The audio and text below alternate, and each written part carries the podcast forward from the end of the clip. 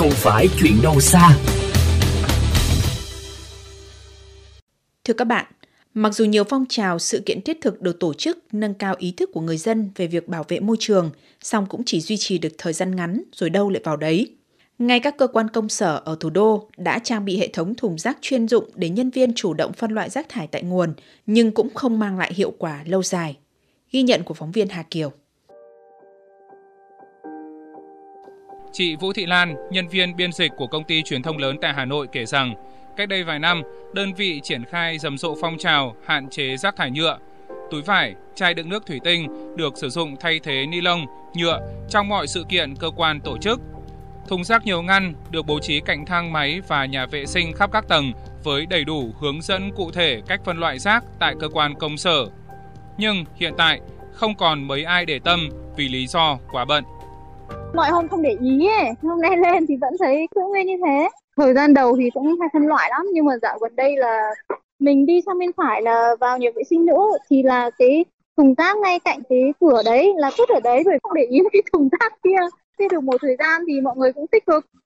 Xong bây giờ thì có người làm có người không? Căn bản là, kiểu mọi người cũng bận đi mang ra vứt rác thì kiểu chia bên này chia bên kia ấy thì lúc nào bận quá thì thôi mà lúc nào mà rảnh rảnh mà lưu tâm ấy thì là lại chia ra không phải vì lý do quá bận Lê Văn Phú, nhân viên công ty tư vấn bất động sản nước ngoài tại Việt Nam, mang tâm lý phân loại rác không phải việc của mình. Đội ngũ nhân viên vệ sinh do công ty thuê riêng có trách nhiệm phân loại rác sau mỗi ca làm việc. Bình thường khi mà thu thu rác ấy, 60 70 người thu rác chung hết được một, một túi ni lông to. Giấy này chai nhựa này nói chung tất cả thì tái chế được thì vẫn sẽ được tái chế. Nhưng mà không phải nhân viên tái chế mà là nhân viên tòa nhà lao công tái chế. Ở phân loại xong thì cô ấy bán và cô ấy hưởng luôn tiền đấy. Cần gì phải cần gì phải tập khi mà đã có người phân loại là nào cũng người sẽ phân loại quan tâm gì? Trong khi đó chị Mai Hương nhân viên vệ sinh tòa nhà Phú làm việc vừa lau dọn vừa luôn chân tay nhặt riêng rác tái chế, được vứt lẫn lộn trong các thùng. Ăn giấy riêng để ta các cái hộp bìa cũng tích lũy vào thì cũng dồn là cũng bán thì cũng thu còn mắc cơm.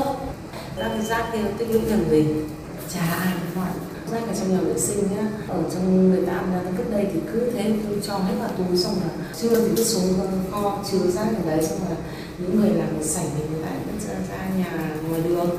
Khoảng tầm năm rưỡi sáu giờ kém thì uh, chuyển rác xuống từ tầng 10 xuống. Phần rác làm gì thời gian một phân. Giống tình cảnh tại các khu chung cư, nhiều cơ quan công sở cũng trang bị hệ thống thùng rác phân loại, nhưng thực tế không được sử dụng hết công suất, mục đích. Việc phân loại rác còn bỏ lửng sau những phong trào rầm rộ khi người dân còn chưa duy trì được thói quen và được khuyến khích thực hiện. Theo tiến sĩ Hoàng Dương Tùng, nguyên Phó Tổng cục trưởng Tổng cục Môi trường, Bộ Tài nguyên Môi trường, chưa nói đến quy trình cần đồng bộ, khó khăn nhất hiện nay trong thực hiện phân loại chất thải sinh hoạt là sự tham gia của người dân. Trong khi người dân vẫn chưa thực sự mặn mà với việc phân loại rác thì cần nghiêm túc nhìn nhận lại nguyên nhân để có giải pháp phù hợp.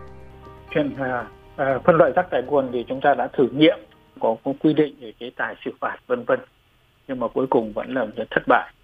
À, tôi nghĩ rằng là cái chuyện chúng ta phải nghiêm túc nhìn lại cái chuyện thất bại đấy nó là làm sao. Vì rõ ràng cái phân loại rác tại nguồn là cái một biện pháp căn cơ không thể khác được. Qua một số các cái cái đợt thực hiện thì thấy rằng là chính chúng ta cái chính sách của chúng ta không đồng bộ.